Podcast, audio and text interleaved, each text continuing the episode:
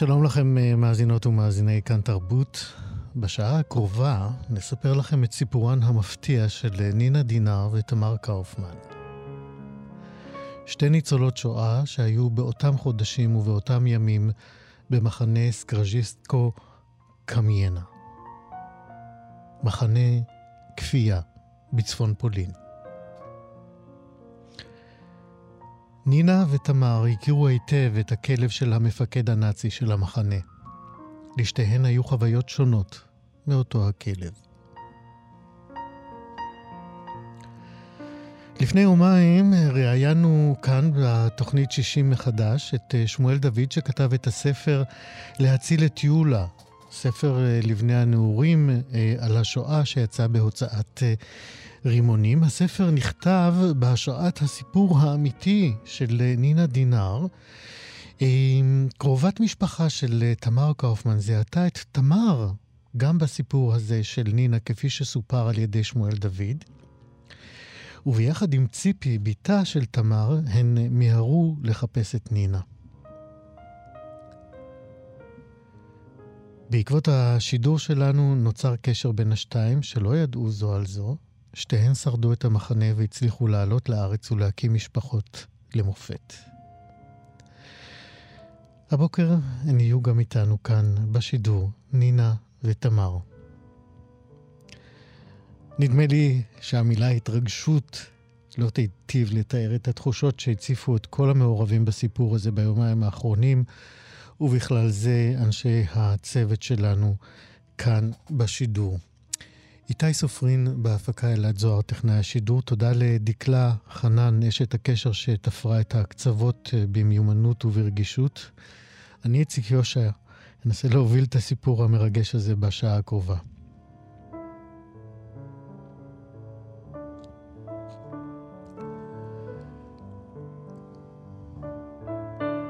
אז הכל uh, התחיל uh, בשיחה עם uh, שמואל דוד, שאיתנו עכשיו על הקו. שלום שמואל. שלום רב. ספר לנו בקצרה את הסיפור של גיבורת הספר שלך והיחסים שלה עם הכלב של מפקד המחנה. להציל את יולה, זה שם הספר. כן, אני באמת אתרכז רק בנינה והמחנה הנורא ההוא, ששם בעצם עבדו את העבודת אה, כפייה הנוראה הזאת, שזה מסוכן כי נושמים את העדים הרעילים של התחמושת. שם ייצרו תחמושת למפעל... אה, למכונת המלחמה הנאצית. הנאצית, כן. בדיוק. קונצרן אה, האסאג הגרמני הקים שם מפעל. כן, היה הסכם בין האסאג למחנה, שהם נותנים, המחנה נותן את, ה, את הפועלים, את האסירים לצורך העניין הזה, ומי שניהל את כל העניין זה אותו אה, מפקד מחנה בשם דוקטור רוסט, דוקטור, כי הוא היה דוקטור לכימיה, והוא איכשהו, אה, היה לו מחברת כזאת שהוא היה מחשב כמה הוא צריך עוד וכמה אה, הוא, הוא צריך להוציא, לפטר קראו לזה. מהמילה בעצם לפטר אותם מהעבודה כי הם לא יכולים כבר לעבוד, אז בעצם הם יעמדו לכיתת ירי. המיוחד במחנה הזה, לעומת מיידנק לדוגמה, שלא צריך אה, שום אה, אה, קרמטוריום למשל.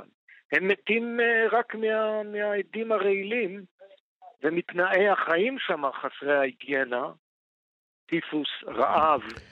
וכדומה. כן, כן, ובתוך החיים האלה, במקום הגהנומי הזה, אה, אה, חיה גם אה, נינה דינר, שקראת את סיפור חייה ובעקבותיו כן. כתבת את ספרך, ויש לה יחסים מאוד מיוחדים בדיוק. עם הכלב של מפקד המחנה. כן. מפקד המחנה בעצם היה מגיע לכל הסלקציות, או שעושה אותם בעצמו, או שהרופא היה עושה והוא היה מפקח. והסלקציה, אנחנו כולנו כבר יודעים מההיסטוריה של השואה, כן, אה, רכט ימינה לחיים, לינקס שמאלה אל המוות, והוא היה בא עם הכלב שלו. הכלב היה בעצם אימת העשירית. זה היה כלב מגזע דני ענק, שבעצם הוא היה התפקיד שלו בעצם להפחיד, אבל גם פשוט לגרור מהשורה בסלקציה את האסיר המפוחד ולהביא אותו אל המפקד. ומי שהיחידה שלא פחדה מהכלב הייתה נינה. נינה היה לה בעצם, אה, איך נקרא לזה, אה, חיבה מיוחדת לכלבים עוד עוד מגיל כן, צעיר, עוד מזער ש... כן, עוד מעט אנחנו נרחיב על כך. כן. והסיפור הזה בכללותו, שמואל, אנחנו כן. צריכים אה, לארח כאן גם את, אה, אני מקווה, את אה, כל היתר, אז אני רוצה שנגיע באמת לחלק הבא של השיחה שלנו, ולבקש שתסביר לנו בקצרה איך היה הקשר בינך לבין נינה במהלך הכתיבה. או, זה מעניין. נינה כבר, כבר מההתחלה מהשיחה הראשונה היא אומרת לי, אתה לא מבין כלום. איך שהתחלתי לשאול שאלות אה, כמו שבן אדם שחי בארץ נורמטיבית עם אה, תרבות וחיים כמו שאנחנו רגילים, ולא יודע מה היה שם. התברר לי שנינה אומרת את זה לכל אחד שלא היה שם. כן. וכשהיא אומרת שם, היא מתכוונת בעצם בתופת. כן. בתופת הזאת. כן. ואז בעצם, כאילו איבדתי אותה. בעצם הבנתי והיא הבינה. היא אמרה לי, תכתוב. אני נותנת לך לכתוב, אתה רוצה את העדות אה, יד ושם? אז תיקח את העדות יד ושם, וזה מה שעשיתי. ואתה באמת כתבת את הספר להציל את אה, יולה, שמואל דוד. כן. תודה רבה שדיברת איתנו. אה, הסיפור, השיחה איתך בעצם הובילה לכל התוכנית שתיפרס לפנינו עכשיו. תודה רבה. רגע, אני צריך להישאר על הקו? לא, לא, אין צורך. תודה. תודה שדיברת איתנו. אוקיי, להתראות. אני מודה לך. להתראות. מדרשת שלום לנינה. בהחלט. תודה. ואנחנו אומרים עכשיו שלום לציפי רשף. שלום וברכה. את בתה של תמר קאופמן. נכון. ספרי לי מה קרה, ספרי לנו מה קרה אחרי השידור שלנו שלשום, אחרי סיפור הריאיון עם שמואל דוד שדיברנו איתו הרגע, שכתב את הספר להציל את יולה. גיסתי אה, אורנה בס קאופמן נסעה ברכבה במרכז, והיא מאזינה ל-11. לכאן תרבות, אה, כן. כאן אה, תרבות, והיא שמעה את הסיפור של נינה. והיא שמעה סקרז'סקו קמניה, והיא שמעה על הכלב, איך אה, אומר ה... נאצי לכלב, מנץ' חפנהונד. שזה אומר? בן אדם תפוס את הכלבה, או את הכלב. הכלב צריך לתפוס את היהודי. כן. והיא נזכרה בסיפורים משנים שנים שסבתא תמר מספרת, איך אה, הכלבים היו מסתובבים ככה במחנה, וככה היו פונים אליהם לתפוס את האסירים. ויום אחד, זה מה שקרה לה באופן אישי, שדווקא יהודי, שחילק אה, בגדים, שאימא ניגשה אליו, טפרמן. אה, יהודי בשם טפרמן, והיא ביקשה ממנו שמלה שכבר אה, נאכלה עד היסוד ולא היה לה מה ללבוש, והתחננה בפניו לשמלה חדשה, הוא היה אחראי על כל הבגדים שהגיעו וכל אלה שנשרפו. והוא אמר לה, מה את רוצה? שמלה? אני כבר נותן לך שמלה. ואז הוא אמר לכלב, מנש חפן הונט, והכלב גרר אותה בשיער בכל המחנה. והיא התקשרה אליי כולה מזועזעת ונרגשת ונרעשת, והיא אומרת, תקשיבי, אישה בשם נינה מספרת את הסיפור הזה, אבל הפוך. ולא התעצלתי, אה, רשמתי את השם שלה, אה, נינה דינור, התקשרתי, 144, קיבלתי את המספר שלה ושוחחתי איתה. אישה מקסימה, מאופקת מאוד, מן הסתם, ושאלתי אותה אם היא תוכל לשוחח עם אמי, והיא אמרה שבהחלט כן. אמ, נוצר הקשר, שתיהן דיברו, הם מסתבר היו כמובן באותו מחנה, רק לא באותו מקום עבודה, כל אחת הייתה במקום אחר. כן. וזהו. טוב, ציפי, תישארי איתנו על הקו, ועוד אה, מעט, אה, את, אה, צריך לומר, את נמצאת בביתה של אמך, תמר קאופמן, עוד מעט נדבר גם איתה, אבל נמצאת איתנו על הקו גם נינה דינר. שלום, נינה. כן. מה שלומך? טוב, תודה. תודה רבה שאת מצטרפת אלינו ומספרת לנו אה, אה, הבוקר כן, גם. כן, אני לא כל כך מעוניינת, אבל בסדר. אנחנו נשמח אה, לשמוע כל מה שתרצי לספר לנו. אה, אני בקושי שומעת אותך. אה, אלעד ינסה להגביר גם אותי וגם אותך, ואני אנסה לדבר קצת בקול רם. תספרי לנו בבקשה, נינה, כמה באמת הכלב של מפקד המחנה בעצם הציל אותך? איך, איך התחיל הקשר שלך עם הכלב? כשאנחנו באנו ממיידנק, בשנת 44, 43, באוגוסט. ממש כמעט בלי בגדים, מפני שכשהגענו מוורשה למיידנק לקחו לנו את הכל ונתנו לנו סמרטוטים.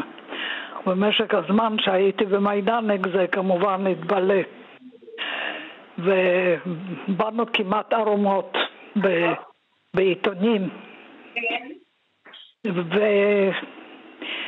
והוא היה עם הכלב, ואני מאוד אוהבת כלבים, אני גדלתי עם כלבים בבית, ההורים שלי מאוד אהבו כלבים, ואני עשיתי לו איזה סימן בפה, כאילו קראתי לו. איך קראת לו? איך קראת לכלב?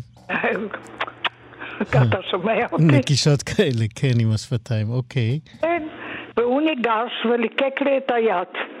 ואז ניגש האס-אסמן, הדוקטור רוסט, ושאל מה השם שלי, אמרתי לו נינה, אז הוא אמר לו, את עכשיו לילי, והוא קרא לי לילי, וחילק אותנו לעבודה.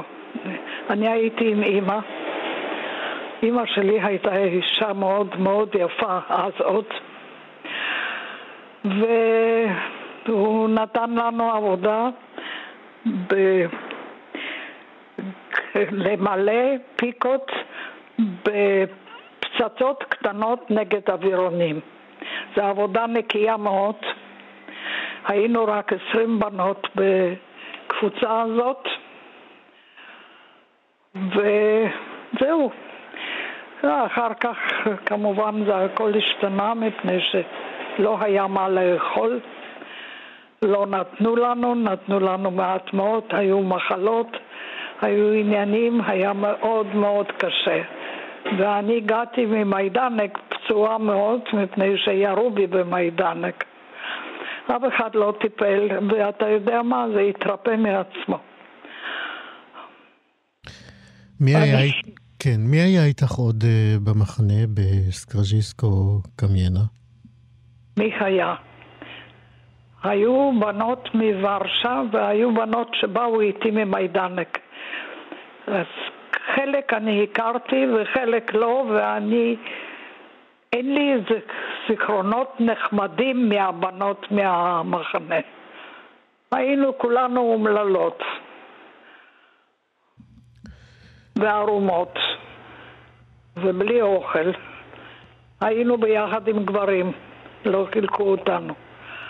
והיו בנות שהיו להם חברים, כמו תמר, שבאו מאיזה מקום קרוב לסקרז'סקו, ועד שאנחנו הגענו ממיידנק הם כבר היו שם שנתיים, ואת תמר הבנתי מהשיחה איתה שהעבירו לשנסחובה. ש... אז אה, אנחנו זה משהו אחר, הקבוצה הזו ממיידנק. את יכולה לתאר לנו עוד, אה, נינה, איך אה, נראה היום-יום במחנה הזה, מחנה עבודה שהיה בעצם אה, בית חרושת לנשק עבור הכוחות הנאציים? הוא היה בוחר לפי המראה חיצוני, כנראה. את מדברת על דוקטור רוסט, מפקד המחנה. כן. אני חושבת שאפילו מצאו את התמונה שלו באיזשהו מקום בארכיון. כן. והפגישות שלך עם הכלב אה, אה, היו תמיד אה, שמחות, כמו ש... מה? לא שמעתי.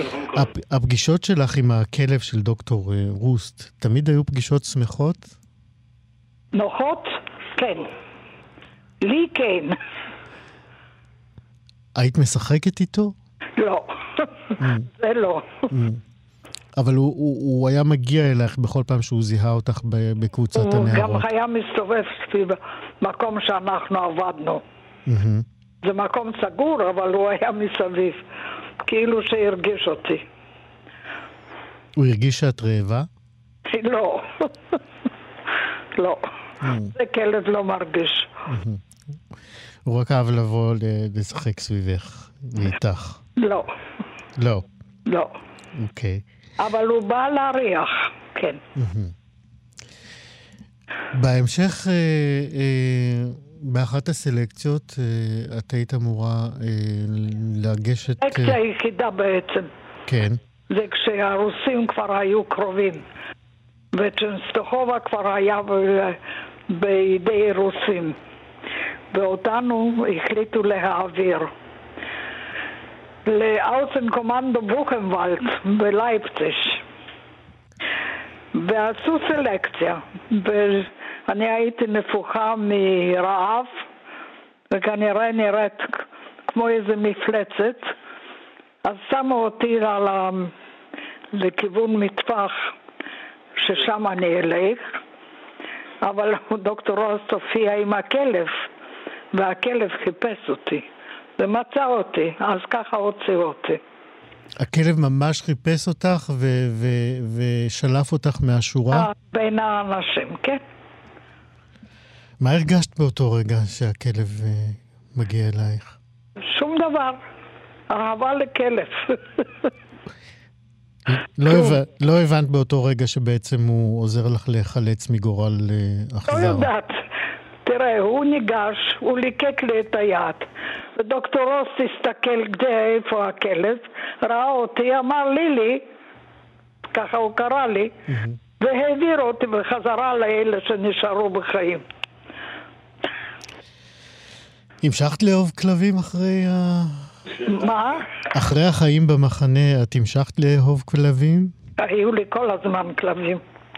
הדבר הראשון שלקחתי כשבאתי, חזרתי לפולין, זה היה כלב. כן. היו אנשים שהכלב התייחס אליהם, או דוקטור רוסט השתמש בכלב כדי לתקוף ולהכאיב? ראיתי את זה. ראית את זה? לא. איך, איך זה עבר עלייך כשידעת שהכלב אותך? מה? הוא לא פוגע. איך הרגשת כשהכלב פגע באחרים, כשאת יודעת שבך הוא לא פוגע? אני לא יודעת שאם הוא, בח... אם הוא פגע, אני לא ראיתי את זה. שמעת על זה? גם לא, לא כל כך שמעתי. כן. נינה, אני רוצה לצרף לשיחה שלנו את uh, תמר קאופמן, שהייתה גם במחנה בסקרז'יסקו קמיינה. אבל זה לגמרי אחרת. כן. זה אה, משהו לגמרי, לגמרי כן, שונה. שהם שמעו, אה, ציפי אה, גם שמעה את הסיפור אה, שלך, אה, כפי כן. שהוא אה, היה אצלנו כאן בשידור, ב, עם הסיפור שכתב אה, שמואל דוד. כן. אה, והיא נזכרה גם בשהות שלה במחנה הזה. ואני רוצה אה, לצרף אותה עכשיו אה, לשיחה שלנו. תוכלי להגיד לה שלום. כן. לגמרי שונים מאיתנו. כן. אז בואי בוא, בוא, תישארי איתנו ונגיד עכשיו אה, שלום לתמר קאופמן. שלום, תמר. שלום לך. תמר? כן. שלום, מה שלומך? שלומי בסדר. שמעת את השיחה שלי עם נינה? כן, כן. ספרי לי מתי את הגעת לסקרז'יסקו קמיינה. הגעתי לסקז'יסו קמיינה ב-42 ערב ראש השנה. אנחנו הלכנו כל הלילה ברגל משידלובייץ לסקז'יסקו. שידלובייץ. משידלובייץ, הייתי בשידלובייץ. בגטו.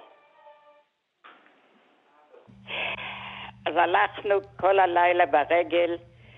במשך הלילה הרגו המון אנשים שלא יכלו ללכת, יותר מבוגרים כנראה וגם בטח צעירים. הגענו מוקדם בבוקר לסקרז'יסקו קמיינה. ניגש יהודי, הוא התחיל לתת הרצאה מה יהיה פה ומה צריכים לעשות. אז הוא דיבר בפולנית והוא שאל אם אנחנו מבינים, כולם הבינו פולנית כי, כי הגיעה קבוצה משדלובייץ, מי שלמדו בפול, בבית ספר פולנית. והוא סיפר ככה הגעתם פה, זה מלחמה, צריכים לעבוד, צריכים כמה שיותר לעשות, לעבוד, ואם מישהו חושב לברוח, אז אין לו שום סיכוי. אם מישהו יברח, אז, אז הם ייקחו עשרה ויהרגו במקום אחת. וככה שמענו את ההרצאה, ואחר כך חילקו כל אחת לעבודה שלו. אני עבדתי בארבע מכונות, עבדתי שני control, שהגולה שהיא תצא לא פגועה. ולשתיים שמתי את החומר. עבדתי משבע בבוקר עד שבע בערב. כן. אה, בשש בבוקר היינו בחוץ באפל. נינה, אה, תמר, אני רוצה לשאול את אה, נינה בהקשר הזה. נינה, את איתנו? כן.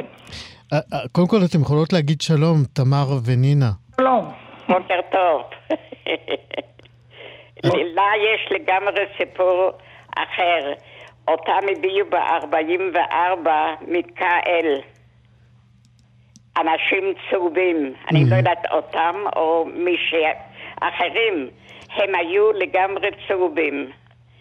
והלבישו אותם בחורה גבוהה עם שמלה קצרה, קטנה עם שמלה ארוך. זה היה ממש זוועה להסתכל איך הם היו נראים. ואנחנו היינו כבר ותיקים מ-42. כן. נינה ותמר, אתם דיברתם אה, בטלפון אה, שלשום. אה, נינה, מה אמרת לתמר כשציפי בתה קישרה ביניכם? מה אמרתי לתמר? שאנחנו, אני זוכרת לגמרי אחרת הכל. היינו במחנה אחר. זה, איפה היא הייתה? היא הייתה בברקצה. אנחנו שומעים ברקע את מיקי דינר, שהוא בנה של נינה. או על ידי. כן. אה, אה, תמר, אתם הייתם באותו מחנה, אבל אה, לא, בקצוות לא, שונים לא. לגמרי, נכון? שונה לגמרי, נכון, נכון. אבל שתיכן פגשתם את הכלב של דוקטור רוסט. אני לא, אני חושבת ש... אני חושבת שלי היה כלב אחר, שונה לגמרי. הוא זרק אותי ארצה, והוא טייל איתי המון זמן. עד שמצאתי את עצמי בבית חולים. רוסט היה אחראי גם אליהם? רוסט היה, מיקי שואל, האם דוקטור רוסט היה אחראי גם על החלק שלכם במחנה? דוקטור רות, אני לא יודעת על דוקטור רות. לא שמעתי אף פעם. רוסט, מי היה המפקד אצלכם? היא גרמני. כן. גרמני? כן. אני רק באתי לבקש שמלה, כי לא היה לי מה להחליף. מה שהלכתי בבית וככה לקחו אותי, וזה עברו שנים ולא היה לי מה להחליף. אז החלטתי לבוא ליהודי מהמשטרה, שהוא חילק את הבגדים. Mm-hmm. אז באתי אליו וביקשתי שהוא ייתן לי שמלה שאני אוכל להחליף ללכת לעבודה נקייה. אז הוא אמר, את רוצה שמלה? אמרתי, כן, אני מבקשת. אז הוא אמר, מנש, חפתם הונט. והוא מהר תפס אותי בשרות, והוא טייל איתי. ואז התעוררתי בבית חולים. כשאת אומרת תהיה איתי, הכלב בעצם גרר אותך? כן, כן, כן. לאורך כל המחנה? כל, כל, כל המקום היה כזה שטח מאוד גדול. והבחורות רצו מהר למקומות שלהם, פחדו להיות בחוץ, לראות מה, מי יודע מה עוד הכלב יעשה לי. ומי טיפל בך? לא טיפלו, התעוררתי לחיים בחזרה, ולמחרת הלכתי בחזרה לעבודה, כי היינו מוכרחים לעבוד 12 שעות ליום, 12 שעות בלילה. שבוע ככה ושבוע ככה. אני הייתי בת 15, וחוץ מזה, היו עוד הפתעות המון בשואה. לא היה לנו מה לאכול, קיבלנו 200 גרם לחם. עד שקיבלנו את ה-200 גרם לחם, אז האחראית על הלחם חתכה פה, חתכה פה, חתכה בשביל עצמה. אז ככה שהיינו רעבים. כשאני השתחררתי מהשואה שקלתי 36 קילו. גם אמא. גם אני, 32. 32? כן. אבל אני הייתי עוד שנה במחנה, ואת כבר היית משוחררת. ארבעה חודשים. כן. כן. זה היה הגורל שלנו, אבל אסור להתלונן, ובכל זאת הוא השאיר אותנו בחיים, ויש לנו כאלה משפחות שהם יהיו בריאים. יפה. נינה, לפני כמה שנים את אה, ביקשת אה, שיביאו לך כלב ממש כמו הכלב הגדול ההוא שהטיל את אה, אימתו על השוהים במחנה. אתה איתי? אני איתך ואת איתנו. אני איתך, אז אני אגיד לך. אני זוכרת את זה לגמרי אחרת מתמר. אנחנו באנו ממיידנק, באמת חלק מהאנשים היו צהובים וחלק אדומים. מפני שהם עבדו בפיקרינה וטרוטל. מי שעבד בטרוטל היה אדום, מי שבפיקרינה היה צהוב. יש ספר שכתב מישהו, כתבה מישהי, שאני חושבת הייתה מרצה באוניברסיטה אחרי המלחמה פה בארץ, וכתבה ספר על, אה, על פיקרינה. אני לא זוכרת את השם, אני יכולה לברר את זה בספרייה אצלנו אצל כלתי שהיא ספרנית וזה ספר מעניין מאוד באמת על סקרג'סקו קמיינה בארקצה אני לא יודעת, אולי היא לא הייתה באותו המחנה כמוני מפני שבהסק היו כמה בתי חרושת, לא אחד. כן, המחנה, המחנה היה גדול, וכנראה היו אה, אגפים אה, או חלקים שונים. אה, אה... אני באתי למיידנק, אני באתי פצועה ממיידנק. בי ירו במיידנק. גם אצלנו הגיעו ממיידנק. כן. כן. אני עברתי על יד הלוסטרקי. אני לא יודעת מה זה. מרות. אין לי מושג. כן, אז היא הייתה במקום אחר לגמרי. כן, כנראה שבאמת היו אה, כן. כן, זה היה שונה. זה בקצה, אבל זה בסקרדיסקו כמה, אבל היו להם כמה מחנות. כן, היה א', ב', ג'. כן. אני לא יודעת, שלנו היה בקצה. אז זה לא, לא אותו דבר. לא. אוקיי. אה, נינה, אני מאוד אה, מודה לך ש... אה, זה מחנה לגמרי שונה. לשידור שלנו, ושיתפת אותנו בקורות איתך. אני רוצה, אני, אני מודה לך בשלב הזה. אני יכול, אני מבקש לדבר עכשיו עם מיקי דינר, הבן של נינה. שלום, מיקי. שלום. כמה אתה גדלת על סיפורי המחנה של אימא? אה, למזלי, לא שמעתי את הסיפורים בילדותי. פעם ראשונה שאימא שלי דיברה על, אה, על המלחמה ועל השואה, היה כשחזרתי ממילואים במלחמת לבנון הראשונה. הייתי אז כבר אה, מילואימניק בן 26. אה, כנראה אמרתי משהו, באתי לבקר אותם, את ההורים, ואמרתי משהו, יכול להיות שקיטרתי על משהו, ואימא אמרה לי, בוא בוא, אני אספר לך קצת מה זה מלחמה, שתבין מה זה מלחמה. וזו הייתה הפעם הראשונה, וזה לקח בדיוק שעה, שעה וחצי, ואז אה, שקט. היה שקט עד אה, שאבי נפטר, תשע שנים לאחר מכן.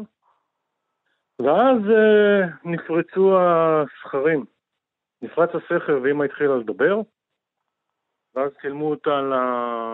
מעט, דיברה מעט, ואז צילמו אותה לפרויקט של שפילברג, של העדות. ודף העדות, דף העד, כן.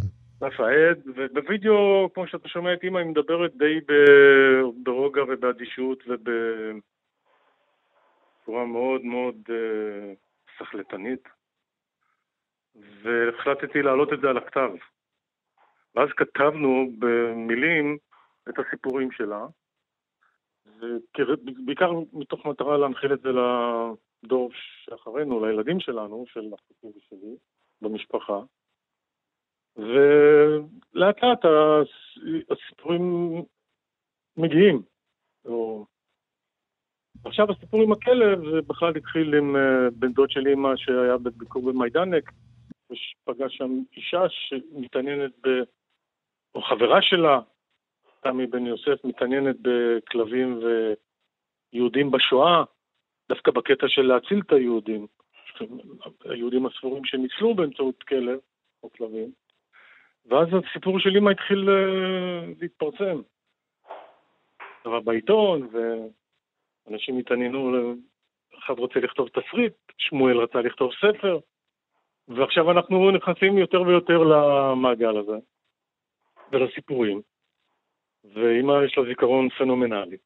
עד היום היא משחקת ברידג' על המחשב בסלון. והיא מספרת. היא לא אוהבת לספר, אבל היא כן מספרת. ואנחנו כן שומעים את זה. אז כך שמבחינתי את הילדות הם הצילו, ההורים, אבא ואימא, שלא חשפו אותנו לסיפורים.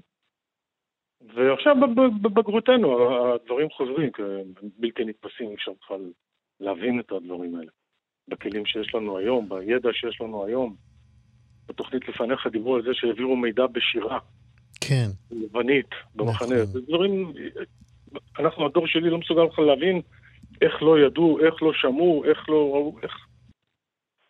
ולמזלנו, יש עוד אנשים כמו אימא וכמו תמר שיכולות אה, לספר את זה ולהעיד בגוף ראשון. מיקי דינר, שה... כן. אנחנו, יש לי דבר אחד, אני חושב, מאוד חשוב להגיד. בבקשה. לא, לא, לא ברמה האישית. הסיפורים האישיים הם כמובן הדרך להעביר ולזכור ולא לשכוח והכול, אבל צריך להבין היסטורית מה שקרה במלחמת העולם השנייה עם הגרמנים והנאצים, שהשמידו עם בצורה תעשייתית, במחנות מוות, כשהמפקדים צריכים לדווח כמה הם השמידו, כמה זה עלה, כמה זהב הם הצליחו להוציא מהשיניים, כמה שיער הם הצליחו לאסוף, הכל נמדד, נרשם, תועד, דווח למעלה, נדרשו לעמוד במכסות, בכסף, בתקציבים. הרי איך הם הגיעו לגז? הם הגיעו לגז בגלל שזה היה הפתרון הכי זול. עשו חשבון של להרוג, איינזרט גרופן הרגו עם כדור בראש, זה יקר. אז הם עברו לשימוש בגז של מנועים, ואז בגז של הציאניד המטורף הזה.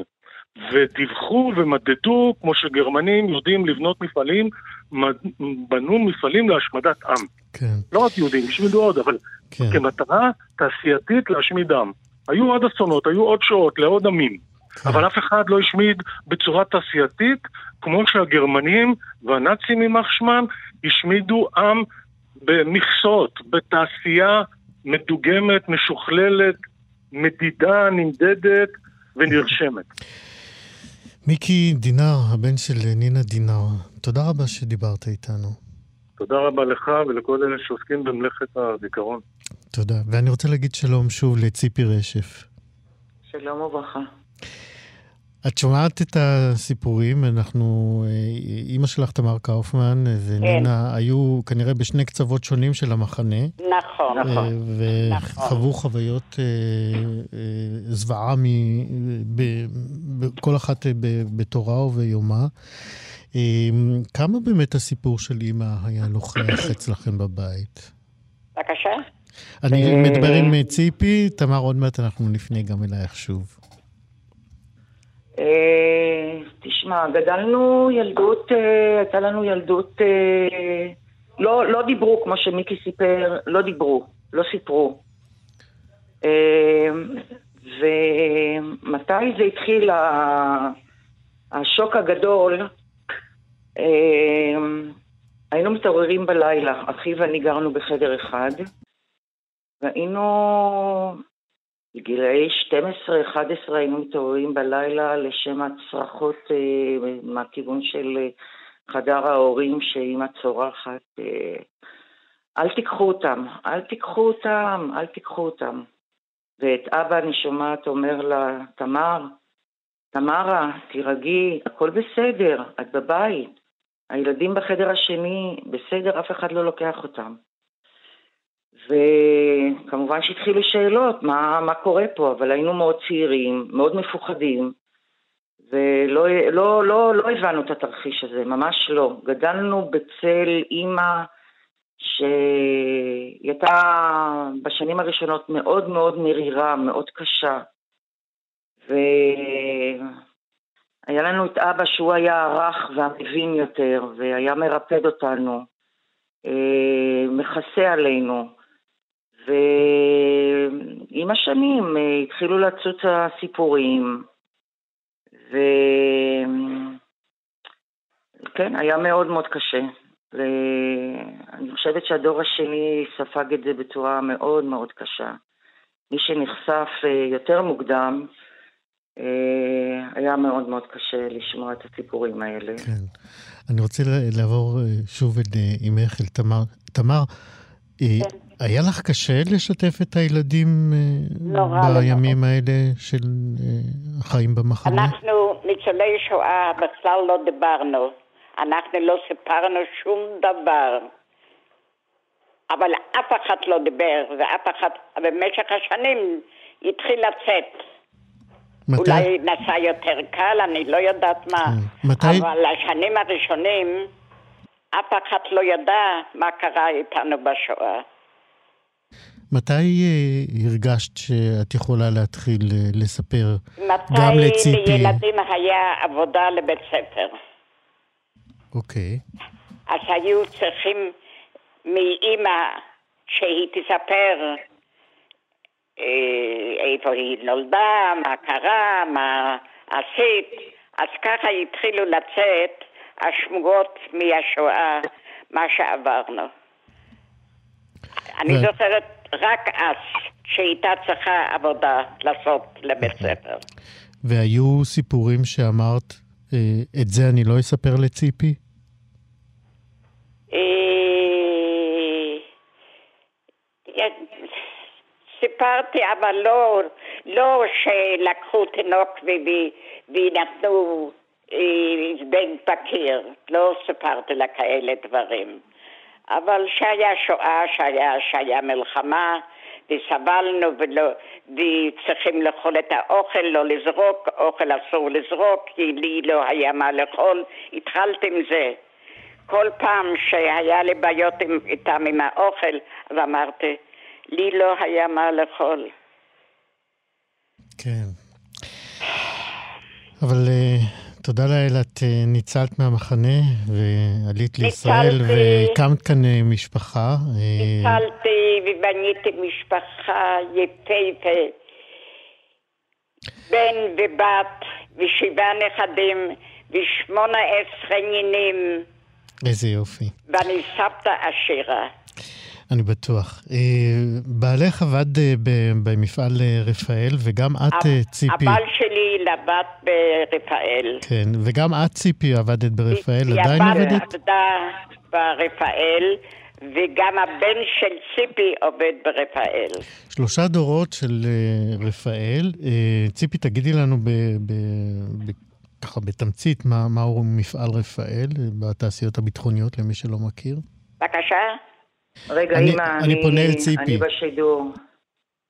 אה, בשנות ה-50 קראו לזה חמד, אחר כך אה, שינו את השם לרפאל.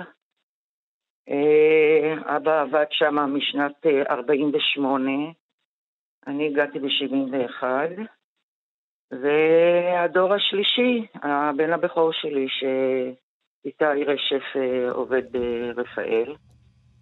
כן. אה, זהו. כן, זה... אני, אני שואל ועומד על זה במיוחד משום שבמשך הרבה מאוד אה, שנים ביקשתם אה, מאימך, מתמר, אה, לחזור איתכם לאיזשהו טיול אה, של, אה, אה, אתם קראתם לזה סגירת מעגל, אה, אה, לחזור למקום שבו בעצם אה, כמעט אה, היא איבדה את חייה בשואה, למחנה הזה, סקרז'יסקו קמיינה. אה, ואימא סירבה כל השנים האלה. למה היא סירבה? היה לה קשה להתמודד עם הרעיון לחזור לפולין. אימא מעולם לא דיברה פולנית בבית, והיא סירבה לדבר גם עם אחרים פולנית. אני זוכרת את זה טוב, השכנה שלי, אה, שדיברה פולנית, אימא אף פעם לא דיברה איתה בפולנית, לא הסכימה. ובגיל 80 אחי עמד על זה שבואי נסגור מעגל. ניסע לעיירה שנולדת בה, לפשיטיק, ששם היה הפוגרום הראשון בפולין, ומשם ניסע למחנות, אה, ולמחנות, ולשתי המחנות עבודה שתאית, לסקרז'יסקו ולצ'נסטחוב. והיא נעצרה בסופו של דבר, ונסענו המשפחה אה, עם בן דודי מוישה שטורם והבן שלו. מתי נסעתם? נסענו לפני, אה, אימא היום 94, אז לפני 14 שנה. אוקיי. Uh, הדרך לסקרז'יסקו, אני זוכרת אותה כדרך uh, מאוד יפה, הנסיעה בין העצים, אבל המתח היה מאוד מאוד קשה, הוא הורגש מאוד ברכב uh, הפרטי ששכרנו. אמא הייתה מתוחה וממש הייתה uh, ממש דיכאונית.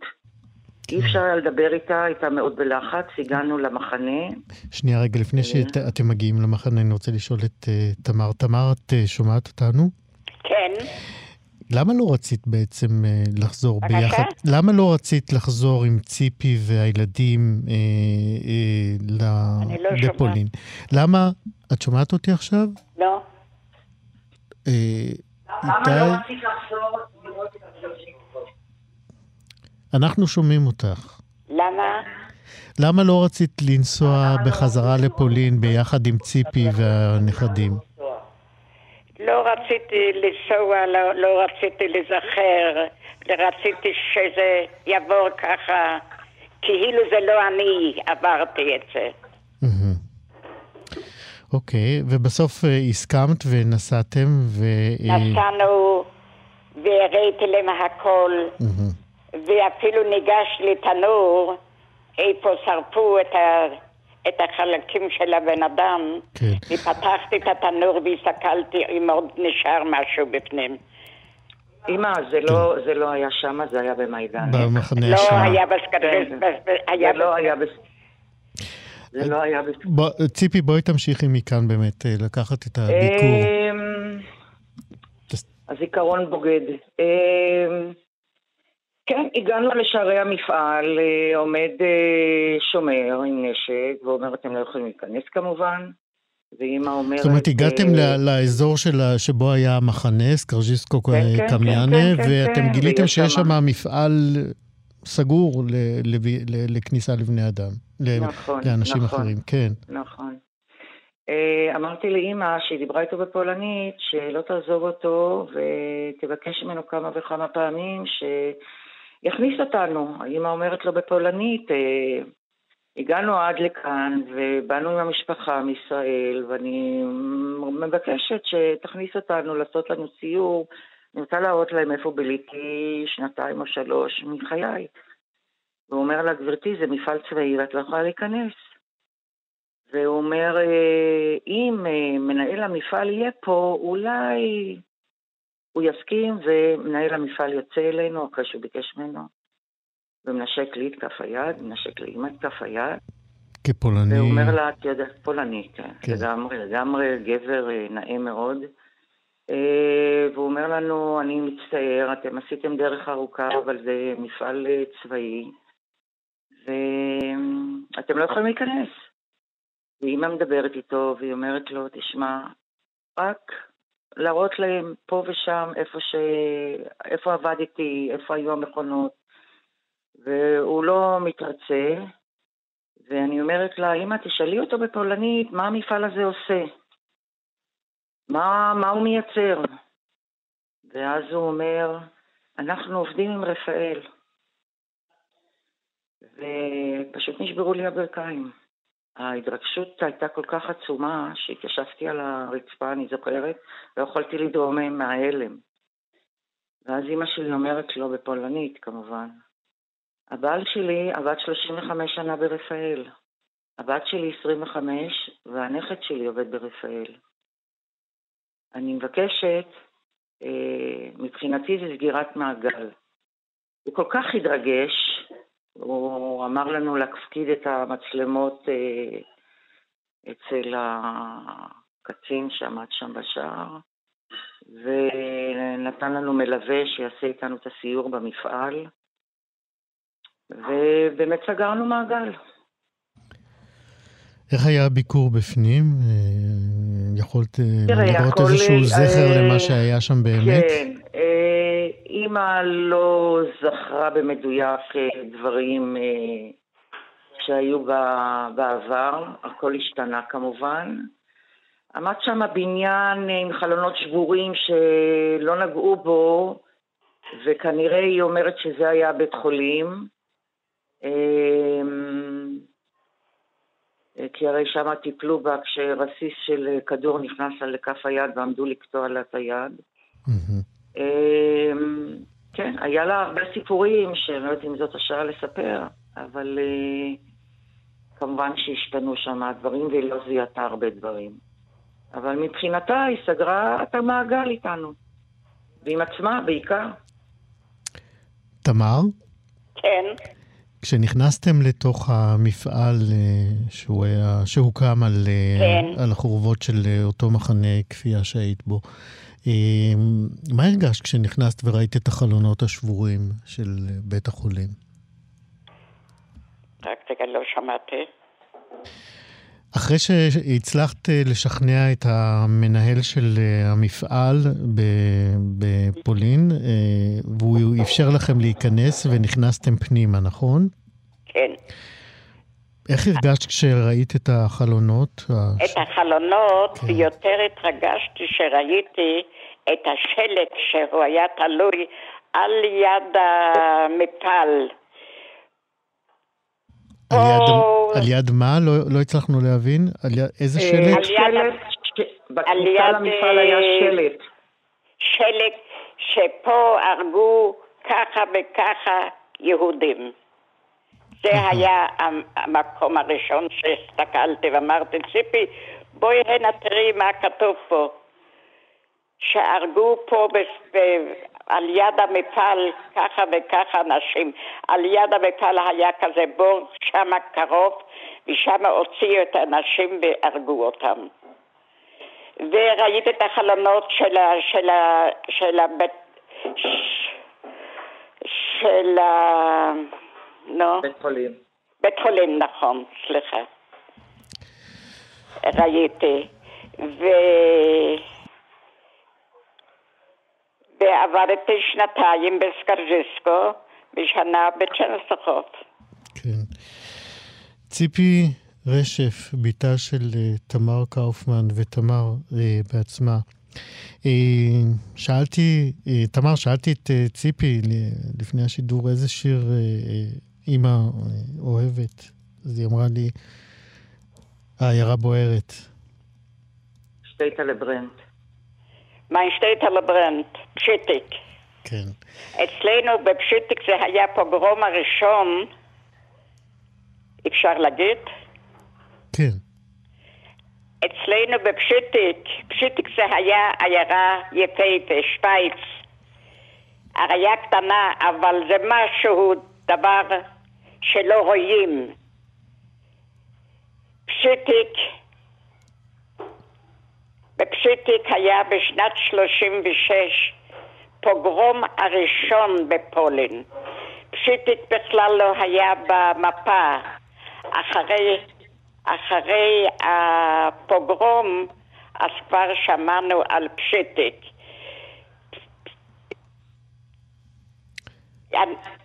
אפשר להמשיך? כן, כן, בבקשה, אנחנו שומעים כן. אותך. ההורים שלי, אבא שלי היה חייט, והיה לנו חנות עם סחורות, והיה לנו שלוש מכונות תפירה ועובדים, והחיים היו בסדר. לא היה לי ילדים חסר כלום, היינו שלושה ילדים. אמא לא הייתה קונה את הסחורות בשביל אבא אצל הסוחרים הקטנים, היא הייתה נוסעת ללוטש והיא הייתה חוזרת על השפיץ שלה, של, של העגלה עם הסחורות מלוטש. כן. החייטים היו אומרים, תלכי לחדר מהר, אל תסתכלי, מינדל כבר חוזרת מלוטש, ותסתכלו איך היא יושבת ואיפה היא יושבת שומרת על הסחורות. וזה היה פשטק. טוב, ו... תמר, תמר, אנחנו לצערי צריכים uh, להגיע לסיום השעה הזאת.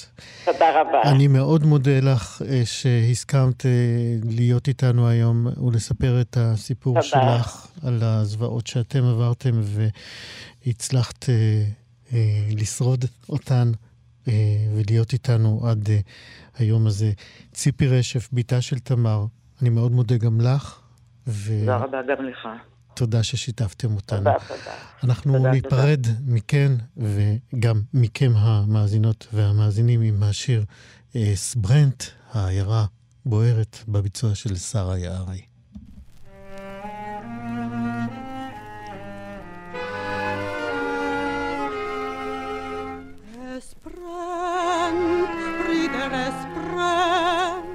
Oi, unser Ohr im Städtel Nebach brennt. Beise Winden mit Jargosen reißen, brechen und zu blosen, stärker noch die wilde Flammen, als herumscheun brennt. Und er steht und guckt das Säuse mit verlegten Und er steht und guckt, dass soll sich unser Städtel brennt.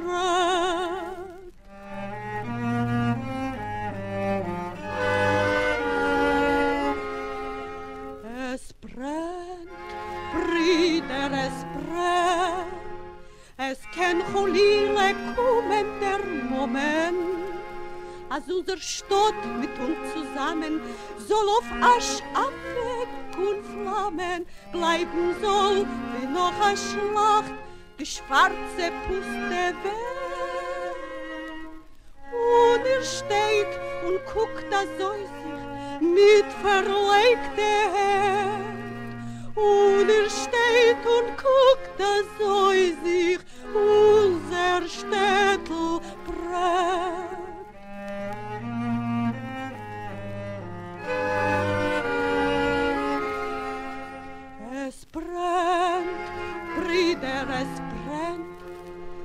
Die Hilfe ist nur in euch allein gewendet. Wenn du Städtel ist euch teuer, nehmt die Keilim, lässt das Feier, lässt mit Eier eigen Blut, beweist, dass ihr Gott kennt. Steht nicht, Bruder, oder soll sich mit verlegte Hände, steht nicht, Bruder, lässt das Feuer unser Städtel brennt. שרה יררי. הבאנו לכם אה, בשעה הזאת את אה, סיפורן של אה, נינה דינר ותמר קאופמן, שתיהן ניצולות מחנה סקרז'יסקו קמיינה בצפון פולין. תודה רבה לכם שהייתם איתנו, תודה רבה מאוד לצוות איתי סופרין בהפקה, אלעד זוהר טכנאי השידור, תודה מאוד לדקלה חנן שעזרה לנו בתוכנית. אני איציק יושע. שלום.